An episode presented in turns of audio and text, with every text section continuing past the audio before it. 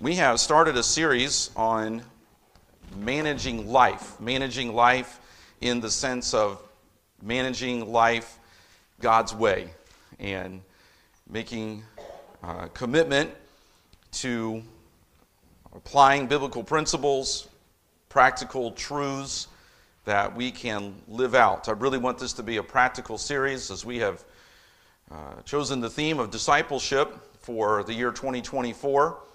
Uh, this is a series that really I hope to be very, very practical uh, to really just uh, help us in understanding some real simple, basic truths about the Christian life. Last week we looked at uh, the fact uh, that we are stewards that really every area of our life is a stewardship. We often think of stewardship in the form of finances, and eventually we will get to that topic in this series.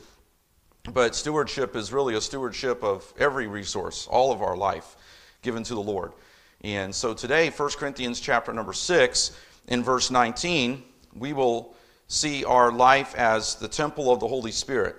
And the aspect of submission will uh, come across, I hope, in the theme for this lesson today. 1 Corinthians 6 and verse 19. What? Know ye not that your body is the temple of the Holy Ghost which is in you, which ye have of God, and ye are not your own? I know we often will say that as an imperative or as a declaration, but this verse is a question. And there's really two questions. What's the first question at the beginning of, of verse 19? What? what does that imply? When we hear that when we hear that word, I know we can say that in a lot of different ways with our voice inflection. There's the disrespectful one that we sometimes hear. What?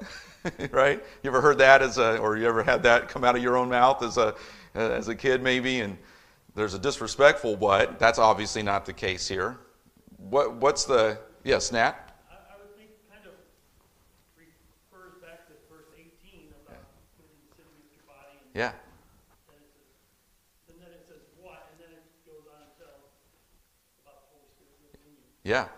So, Heather, you were going to add something there? A lot of times when we say what, we either question if what they just said is mm-hmm. true mm-hmm. or we want them to clarify something. Yes. So, what is Paul doing here by the inspiration of God? He, he's clarifying, he's emphasizing, he's declaring, yes, but it's in the form of an interrogative because he wants us, obviously the Corinthians in the immediate context, but God has this obviously for all of us as a declaration of emphasis, of clarity. This should be very clear and obvious. This is something that God is emphasizing that should not really be debated, right? What? What did he just say, as you pointed out, Nat, in verse 18? Flee fornication. He talks about the body not being for fornication. But isn't this one of the areas in our culture today that is ground given up, even by those who claim the name of Christ, even those who will be professing Christians, living together, premarital sex, all of the various forms of pornography, whether you want to call it soft porn, to hardcore, to innuendos, the whole gamut. So much ground has been given up, hasn't it, to the world, to the cultural trends and the cultural expectations. And Paul's saying, What? If there's anything that should be clear, and with emphasis, and then he asks another question and again, we often use it as a declarative, but he's saying, Don't you know? Isn't this so obvious that your body is the temple of the Holy Spirit? Therefore, you should not give it over to fornication.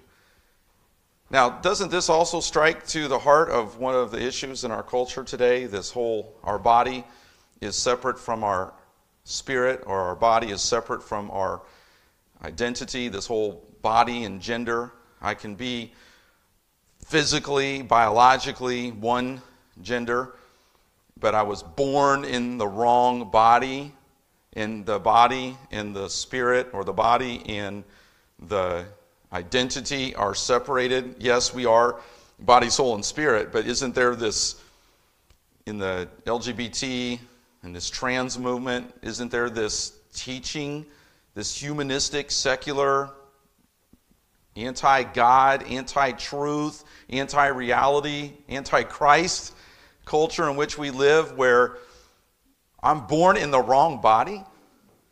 Somehow our body is separate from the rest of who we are? No, we're body, soul, and spirit. Yes, when we die, our, uh, our spirit, our soul enters into the presence of God, our body remains, but eventually they're brought back together at the resurrection day. God reunites our, our body, soul, and spirit together, and we're in the presence of the Lord in a glorified body. Okay, but born in the wrong body? Ha- having a, a, physical aspect of our, biology, of our biologics that's separate? I mean, we take medicine, we go to the doctor, we have lots of different, I mean, we have pain and we have physical afflictions that, that do affect the way we think, that can affect even our overall attitude and our spirit. And we have to uh, trust the Lord through trials, through tribulations. There can be a physical side to addictions and to mental health, um, depression, and discouragement. We don't separate the body, we include it together. And he's saying fornication is a bodily, it's, it's a sin with the body, but it, he's saying what? He's saying that fornication affects the spirit, it affects the soul, it affects the emotions and the mind of man. That's one of the things that our culture is just completely uh, eliminating from the thought of all this promiscuity and infidelity and immorality that goes on in our culture and treating uh, the physical act, the, the sexual act, as just a recreational act when it is a, a part of God's design for reproduction for children. And there's a one flesh principle, so there's a body, soul, and spirit aspect. So that's the immediate context. Now let's take this immediate application, let's go forward with this and continue with this in, in application in other areas of life, okay? I, I borrowed this definition of obedience um, from uh, a book, and uh, I can't remember the author's name now, but I thought it was an excellent definition. It's a little bit lengthy, but we think of obedience as in, in a simple way, and we teach your children obedience is what? Just do what you're told, right? And we talk about obeying sweetly with the right attitude, obeying completely, doing everything that you're told to do, and uh, obeying right away. Do what you're told and do it do it right away. Do it immediately. Okay? So, sweetly, completely, and or immediately or, or right away. Okay, so we teach our children, and maybe you've learned the song O B E D I E N C E. Obedience is the very best way to show that you believe. I grew up on uh, learning that song, junior church, children's church, Sunday schools. Good song, simple, practical truths. Well, here's an app. Here, excuse me. Here's a definition that even makes some application. Obedience is the freedom of choice to surrender to Him, to God, in order to find fulfillment as His captive. This embodies what Romans talks about in freedom from sin and freedom to serve God. Obedience is freedom to serve God, to follow His will, to do what He tells us to do. And what God always tells us to do is always right and is always what is best for us. But in a day and age of personal autonomy, it's this idea of I get to do whatever I want, whatever I, whenever I want, however I want, to whatever extent that I want to do it, and how dare you tell me otherwise? That's the attitude of our culture today and this expressive individualism and all that that goes along with it. No. The Bible clearly identifies obedience. And so I love this definition. It's the freedom to serve God, to obey God, to do His will. It involves surrender. And it results in a fulfillment, a satisfaction, a peace, and a joy of pleasing the Lord as His captive, as His slave, as His servant. And we are to uh, obey Him uh, completely in every way. So we must accept all that God says about us without debate if we want fulfillment in life. We must accept all that God says about us without debate if we want fulfillment in life. Now, we get things wrong. We can make some assumptions. Sometimes we come with preconceived notions. Sometimes we don't come with all the facts. We can make mistakes. And sometimes, as we're trying to find out the facts, we have to kind of go back and forth and we have to work on the right principles of communication and have the right attitude and spirit as we go through. I mean, we as husbands and wives, um, and this happens in any, any relationship really, but husbands and wives, we, we, we don't fight, right? We just have strong arguments or we have debates, we have loving conversations.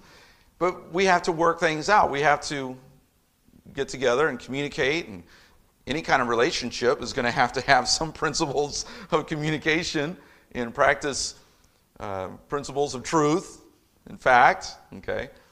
But does god already know all the facts? Does he already know our hearts? We get into the questions of motivations right? Does god already know our motive?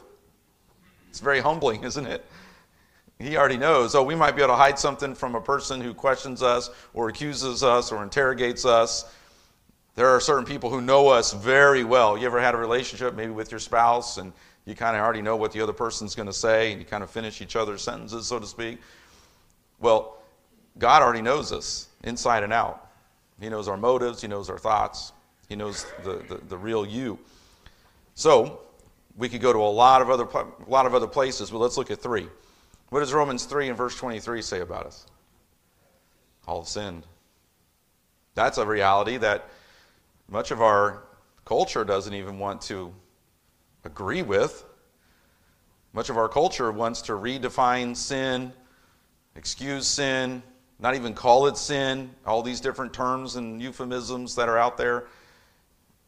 One of the things I've emphasized, I know repeatedly, but not just as uh, a school principal, but as, as a pastor. But I know as a school principal in choosing curriculum and textbooks, and we, we know that with all the different ideologies and ideas and philosophies, there are some you gotta you gotta figure out. I mean, there's all kinds of podcasts and people on the radio and internet, and you gotta you gotta do some research sometimes and find out what do they believe about some essential, not just theology, but these, like, like anthropology, not just theology, but even their anthropology. What do they believe about the sinfulness of man? Sometimes you, you, you hear a little bit, you read a little bit, and you think, okay, they, they seem to have some things right. You dig a little deeper, and you find out that their view of man is not that he is inherently sinful, that he's depraved. What does that do to eventually to their theology, to their eschatology, to a lot of other applications? What if what if their view is that you can wash away your original sin through some form of or mode of baptism as a baby, as I don't know, a young person in some sort of ceremony? Does that not affect theology? A lot of other doctrines and areas of life. So now there is now there's even this movement, and this this it doesn't help. Not, of course we don't follow the Pope.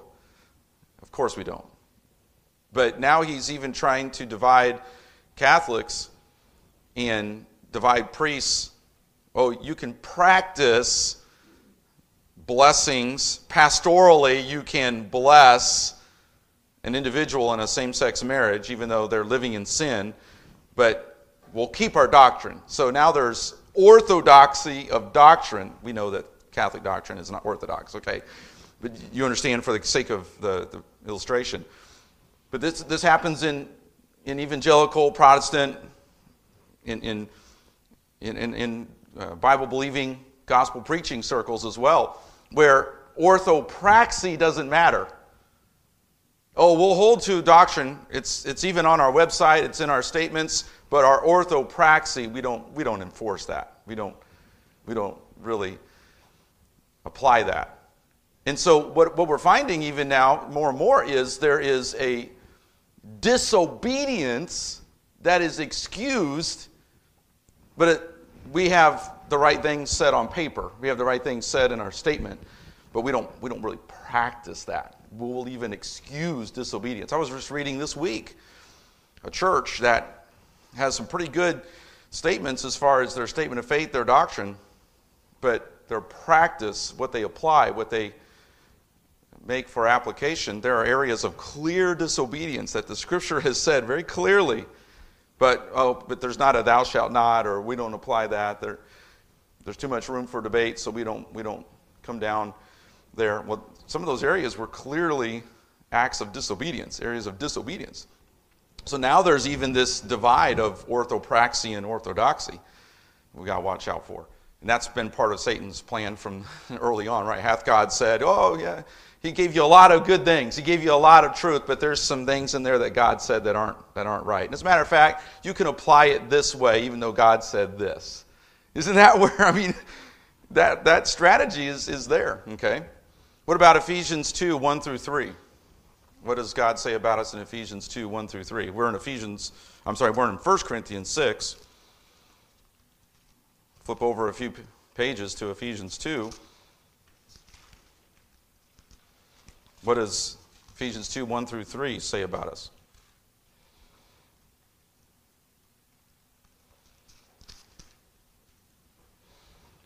We were what? Dead, right? In trespasses and sins. What about verse 2? We walked how? Outside of Christ, we walked according to the course of this world. We let the world pretty much dictate, set our standards, values, what we live for, how we lived, according to the prince of the power of the air. Child of Satan. What did Jesus say? Was it John 8? And the Pharisees, the religious leaders, are beginning to attack Jesus and accuse Jesus and question him. And what did Jesus say? You are of your father, the devil and the lusts of your father ye will do. All right? He was a liar from the beginning, um, father of lies, murderer from the beginning, father of lies. Jesus shot it straight, didn't he? I mean, before we were saved, dead in trespasses and sins, walked according to the course of this world, according to the prince of the power of the air. Also, what was the driving influence, motive, the spirit that what? now worketh, that continues to work in the children of disobedience. Saying, I'm going to maybe in a religious way acknowledge God, but I'm going to do it my own way. I'm going to just live in disobedience and ignore God. I'm going to make up my own God and live my own way. All the different various ways in which man excuses his sin. This is what we were outside of Christ. Verse 3 We had our conversation, our lifestyle, our way of living, our manner of life in times past in what? Lust of our flesh. Is that not, don't we see, as especially as people push away the Word of God and church, and they're just, you, you work around unsaved people. We interact to some degree, right, with unsaved people throughout the week. There's a, there are some that, there's, it seems like very little that checks their flesh. yes, Nat? Paul says in verse 3 among whom also we all. Yeah, we were there. And such we, we would be if not for the grace of God. Fulfilling the desires of the flesh and the mind, and were by nature the children of wrath. even as others. It's not a very pretty picture, is it? But this is the reality of what we are. This is the truth about what God says about us. What about Jeremiah 17, verse 9? Jeremiah 17 and verse 9. The heart is deceitful above all things and desperately wicked. Are we supposed to follow our heart? That's what Disney has told us for 100 years, right? Follow your heart. I'm not saying you can't watch a, a, good Disney movie or a good Disney film, but aren't we seeing some of the fallout of a moralism that is based on following our heart? Where, where is Disney now? don't even know what a boy or a girl is. On and on we could go. We don't, we don't have to get into all that now, but this follow your heart. Can we really follow our heart if it's deceitful and desperately wicked? Got to check our hearts. We talked about that in the book of James and uh, looking inside our, our, our motives, our, our hearts, and looking at our motives and our desires. Okay, so this is the truth, and there's many other passages. But what does God say then about us upon our receiving Christ as our personal Savior? What do we find in Ephesians 2, verses 4 through 10?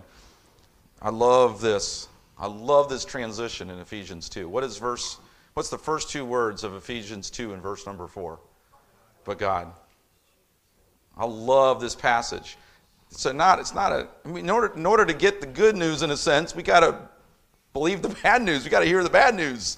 We got to believe it about ourselves before there's ever in a sense the receiving and the believing of the good news, okay? So but God, who is what? Rich in mercy.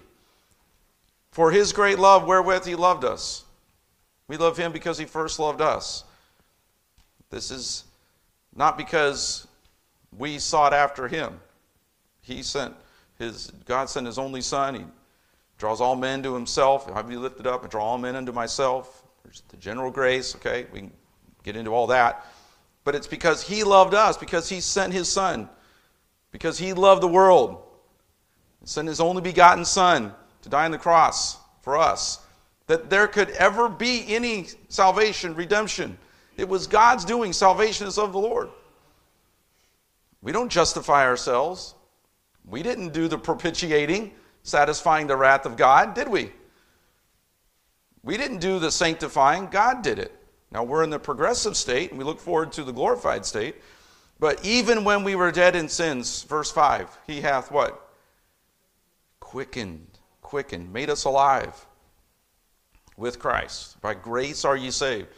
Raised us up together, made us sit together in heavenly places. Um, Wednesday night I showed a slide that uh, dealt with some of this, and I didn't um, put it up on the screen today. But the exceeding riches of his grace, his kindness, verse 7. There again, for by grace are ye saved through faith, not of yourselves. We know this passage well, not of works, lest any man should boast.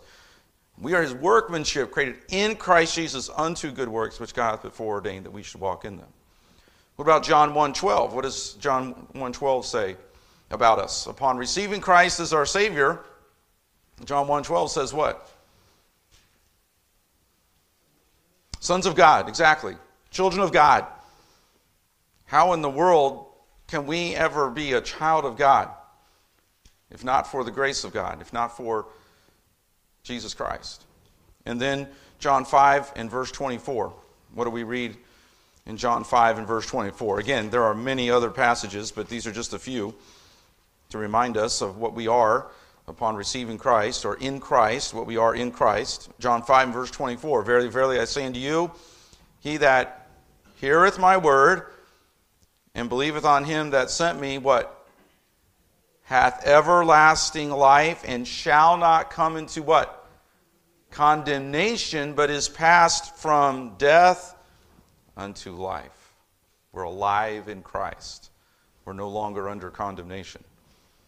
So these are a couple of questions that we have some Bible answers for. We're not looking at every, obviously, it's not an exhaustive list. But a third question here. No matter how godly or ungodly our Father is, our earthly Father is, our Heavenly Father is holy. He never fails us. So, what do we learn about God from these passages? What about, or excuse me, Second Chronicles 16 and verse number 9? So, our view of ourselves outside of Christ, in Christ, now we're drawing our view as we're looking at managing life and submission. Now we're looking to God. We're getting our view of Him from Scripture as He's revealed Himself, obviously in the person of Jesus Christ. But going back to the Old Testament, three verses from the Old Testament, Second Chronicles 16 and verse 9. What do we learn about God from this verse? Anybody have it? Derek? For the eyes of the Lord run to and fro throughout the whole earth, to show himself strong in the behalf of them whose heart is perfect toward him. Herein thou hast done foolishly, therefore from henceforth thou shalt have wars. Okay. So there's a second um, part to that verse that deals with the judgment of God upon sin. But what does he say? The eyes of the Lord run to and fro. He knows everything. He's omniscient. He's omnipresent. And he does what? He shows himself strong. Shows himself strong. And then there's the judgment aspect for those who have disobeyed him, done their own thing. What about Deuteronomy 33 and verse 27? Deuteronomy 33 and verse 27. What do we learn about God from Deuteronomy 33 and verse 27? This is in the final chapters of the book of Deuteronomy as Moses is finishing up his last sermon before he is before he leaves this earth, before he dies. And he's buried there on the mountain. He's giving his last sermon. And we read in Deuteronomy 33 and verse 27 that God is eternal. He is our refuge. He has everlasting arms. He shall thrust out the enemy from before thee and shall say, Destroy them. So there's going to be, in that immediate application, there's going to be victory over the Canaanites. Okay? So there's victory. And then we know Psalm 23, don't we? The Lord is my shepherd, I shall not want. Maketh me to lie down in green pastures, leadeth me beside the still waters, restoreth my soul. Yea, though I walk through the valley of the shadow of death, I will feel no, feel, fear no evil, for thou art with me. Thy rod and thy staff, they comfort me. Thou preparest a table before me in the presence of mine enemies. My cup runneth over. Surely goodness and mercy shall follow me all the days of my life. And then there's the future of heaven. There's the prospect of heaven, right? Surely goodness and mercy shall follow me all the days of my life, and I will dwell in the house of the Lord forever. A lot revealed about our God just in Psalm 23, which we know so well. Okay, so view of ourselves outside of Christ, view of ourselves in Christ, having trusted Christ as our Savior, view of God. So, what should our response be? We should live every day in the realization of who God is. Wouldn't that change our lives? That He knows us, He sees us, that He is God and we are not Him. We get too big for our britches, don't we? God wants us to live. There's a quote off to the side here. God wants us to live in the fellowship lane instead of the fast lane. And we are a go, go, go, go, go society, aren't we? Pack our schedule and just constantly have things. And there's an aspect to work and ethic and having a good work ethic that's good. But sometimes we just need to be still and know that He is God, don't we? And we need to maybe slow down and not be so much a Martha sometimes and be more of a Mary and sit at the feet of Jesus. So we have to balance that out, I realize. But some other passages that, that help us in improving our relationship with the Heavenly Father 1 Peter 1 and verse number 16. I don't know if anybody has turned ahead there yet, but 1 Peter 1 and verse 16, what does that say about our relationship with our Heavenly Father? 1 Peter 1 and verse 16. Mark Herbster preached on this yesterday. Be ye holy, for I am holy. That's taken right out of the book of Levit- Leviticus. So, holiness, all right? What about 1 John 1, 3, and 4? 1 John 1, 3, and 4. What else about our relationship, improving our relationship with our Heavenly Father in the family of God? Fellowship, good. So 1 John 1, 3, and 4. That ye also may have fellowship with us, and truly our fellowship is with the Father and with His Son Jesus Christ. So, a right, a heart right with God, right fellowship with the Heavenly Father, and how does that then also affect our relationship with our fellow brothers and sisters in Christ? Oftentimes, don't we see the correlation? If we're not right with God, it affects our relationship with, with others. So the fellowship, the right fellowship with the Father, and how that affects our fellowship with brothers and sisters in Christ. And then 1 Corinthians 6, we don't have time to read all of this, but we've been, uh, we started off in 1 Corinthians chapter number 6, and then this whole passage, the context, verses 9 through 18, Paul is going to address the fact that we should glorify God with our bodies. He talks, with, talks about meat for the belly and all that. And then he goes down in verse 14 of 1 Corinthians 6 and God hath both raised us, raised up the Lord, and will also raise up us by his own power. So, skipping ahead, do we not see in 1 Corinthians 6 and verse 14, similar to what we see in Ephesians 1 and verse 20? How did God demonstrate the extent of his power that is available in our lives? By doing what? Raising up his son. So in 1 Corinthians 6 and verse 14, and God hath both raised up the Lord and will also raise up us by his own power. So we are seeing this power of God, the resurrection power of God, to help us with what? Godly living, holy living. We, we can't do it on our own. We can't live the Christian life in our own strength and by our own power. We must submit to Him. We must have the right view of God. We must see our bodies as the temple of the Holy Spirit. We must rely upon His resurrection power. I skipped over one, one note there from the previous slide, but God gives us His attention, He gives us His affection, He gives us His assistance. And sometimes that includes His correction because we want to do it our way. We want to depend on our own wisdom. We're going to talk about that a little bit more in the next in, in the morning service as we get into James 4 and verses 13 through 18. And we've talked about even the pride that gets in the way as we looked at uh, James 4 in submitting to God and drawing nigh to God. Okay? But that resurrection power, and what is it, 2 Peter chapter 1, maybe verse 3, according to his divine power has given unto us all things that pertain unto life and godliness. He's given us everything we need for salvation. He saved us and He empowers us for living the Christian life. But we want to depend on our own strength. We want to do things our way and depend on our own power. So, for a healthy spiritual life, we must have the right attitude toward God. Whoops, went too far. So, let's think about our attitude toward God. Do we ever have a bad attitude toward anybody? Do you ever have a child or a grandchild that gets a bad attitude? I know I've had my times of bad attitude, and I've had to deal with my own share of bad attitudes in my own home. Sometimes my wife has had to help me fix my bad attitude. um, the Lord uses different people and different things to help us get a, a better perspective, better attitude, right? What, what often fixes our bad attitude when it comes to a situation at home or at work or wherever? What often fixes our, our bad attitude?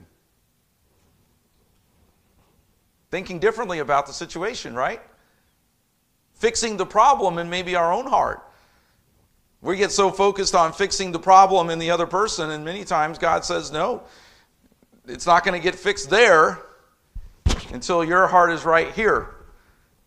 Until you submit here. Submitting ourselves one to another in the fear of God, in the home, in relationships with our brothers and sisters in Christ. I mean, I've been in meetings where there, there, there's two people, and there's the Holy Spirit, but somebody is not letting the Holy Spirit control. And the, you know what those meetings are like? And somebody somewhere is pushing away the principles of God's Word, pushing away the control of the Holy Spirit.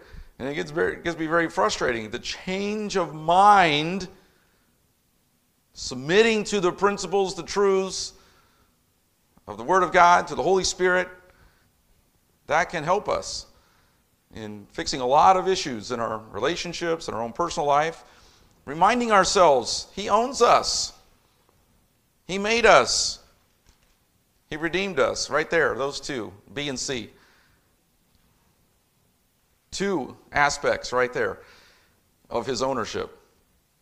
He created us in the first place, and then He redeemed us when He could have left us in our own sin and let us go to hell.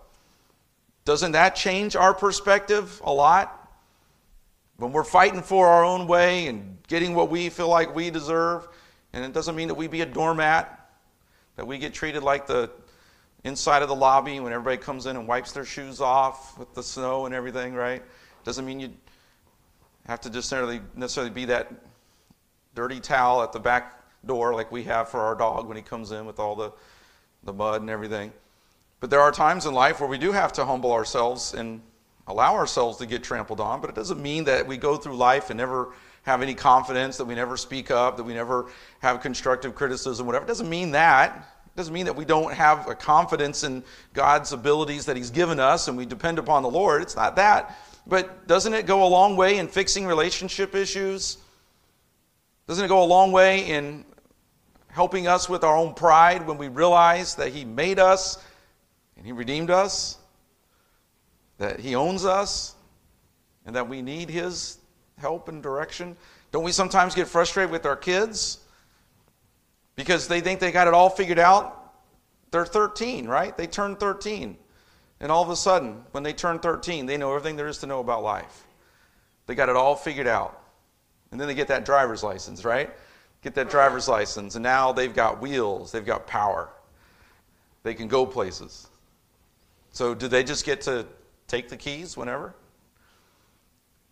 What about when their gas runs out for their gas tank? hey, Dad, hey, Mom, can I borrow the, the debit card, or can we, you know, can you take my car over? How quickly, right? The attitude and the forgetfulness, and, and but then we have that same sometimes spirit and attitude toward God if we're not careful. Okay. So attitude and then action. We also need to have the right action before God. We need to live for God rather than self. Self keeps getting in the way. I like the quote, I think it might be um, Ken Collier from the Wilds just two choices on the shelf pleasing God or pleasing self. Many times, what do we want to do? We want to take God off the shelf and we want to put self up there on the top shelf and either put God lower or take him off completely. And we want to choose self above God, above others. It's a constant battle. So, the right actions before God, how about serving Him? How do we serve God? How do we serve God? Yes. I find the easiest way is simply just to be obedient in every situation, one, one step at a time. You're exactly right. Exactly right. I often talk about with the will of God with young people, I often talk about the stepping stones. Maybe going across a creek and there's stones, limbs, maybe there's a garden, a path. Maybe you have some stepping stones, walking stones somewhere in your yard. I know we have some in our backyard and around the side of the house, and they've been very, it's been very nice when we go around the house and there's been some rain and you got a nice dry place or at least a, a hard surface instead of stepping in the mud. But the next right step, I often tell people the next right step, what's the next obedient thing? Right here, right now. And I think Mark Herster even talked about it yesterday when it came to authority. He was preaching and he talked about authority and how many times just, just obey the authority that God has put in your life right here, right now, for this particular moment. Just obey. And you might find that God opens up another door and reveals something else and another direction and find yourself avoiding a lot of trouble just obeying that next step, that authority. Okay? How else do we serve God? We can talk about the practical spiritual disciplines, right? Bible study, prayer. How else do we serve God? Folding a chair, picking up a table, cooking a meal, sending a card, serving one another. Exactly. Sometimes it means we volunteer and we step out and we serve in an area we didn't think that we had any ability in. I can think of several times in my life where it was just, well, they say sometimes the greatest ability is dependability, and then you've maybe heard it this way the greatest ability is availability. There's no one else to do it, you just step up and do it. You just you volunteer, and then you, you sometimes you do that, you step out in faith and you realize, hmm, you know what, God worked in my heart there, and I actually enjoyed that. Or somebody comes along and says, Oh, I didn't know you could you did a good job there. And not that it's pride, but it might be the way the Lord is saying, there's an area you can serve. There's an area you can and often it does involve some measure of sacrifice. It does involve some measure of loss of time or money or comfort or whatever. But serving God is a lot of fun, if I can say it that way, in the right sense of the, the word.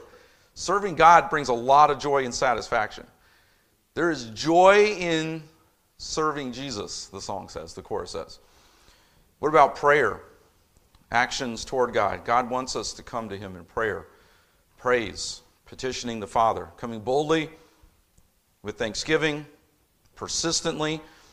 1 Thessalonians 5:17 speaks to this uh, idea of praying always, continuing in prayer. Colossians 4 and verse 2, continuing in prayer. Ephesians 6 18, praying always. Luke 18 1, men ought always to pray and not to faint. Romans 12 verse 12, continuing instant in prayer, ready and always, that uh, mindset of prayer. Luke 21 36, watch ye therefore and pray always. We might be really good on the watching, but sometimes we're not so good on the praying. But watch ye therefore and pray always. And then what's the results of that? Be anxious for nothing. Don't worry about anything. But in everything, by prayer and supplication with thanksgiving, let your requests be made known to God. And the peace of God shall rule your hearts and minds through Christ Jesus. So that brings us to the, the end of our, our lesson for today.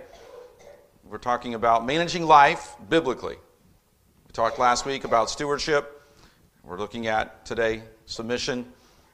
Any comments or, or questions? Yes, Derek.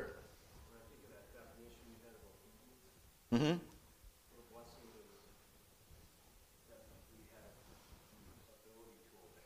Yes.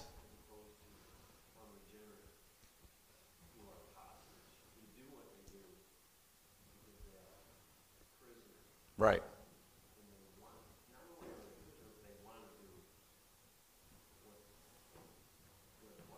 Right. Right.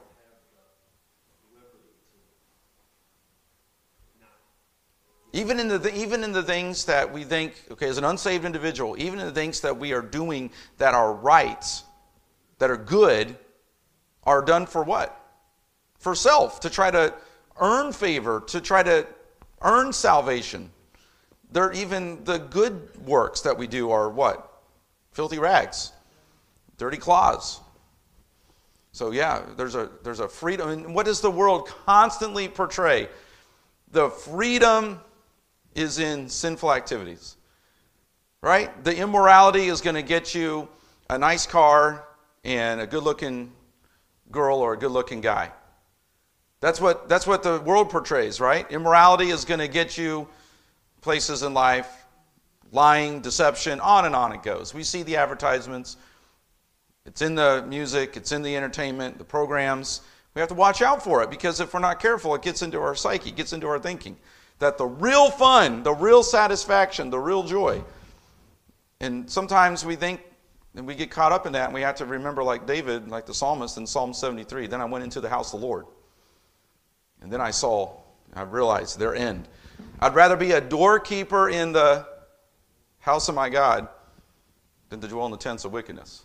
And so, good, good reminder there. Real freedom is in obedience to the Lord. Anything else? Derek, you're on your third. just I'm just teasing. Go ahead. Yeah, that's a good point. We want yeah, we want to hang on to the to both shelves. Yeah, that's right. And we'll we'll put self up there and then we'll try to hang on. Yeah. Yeah.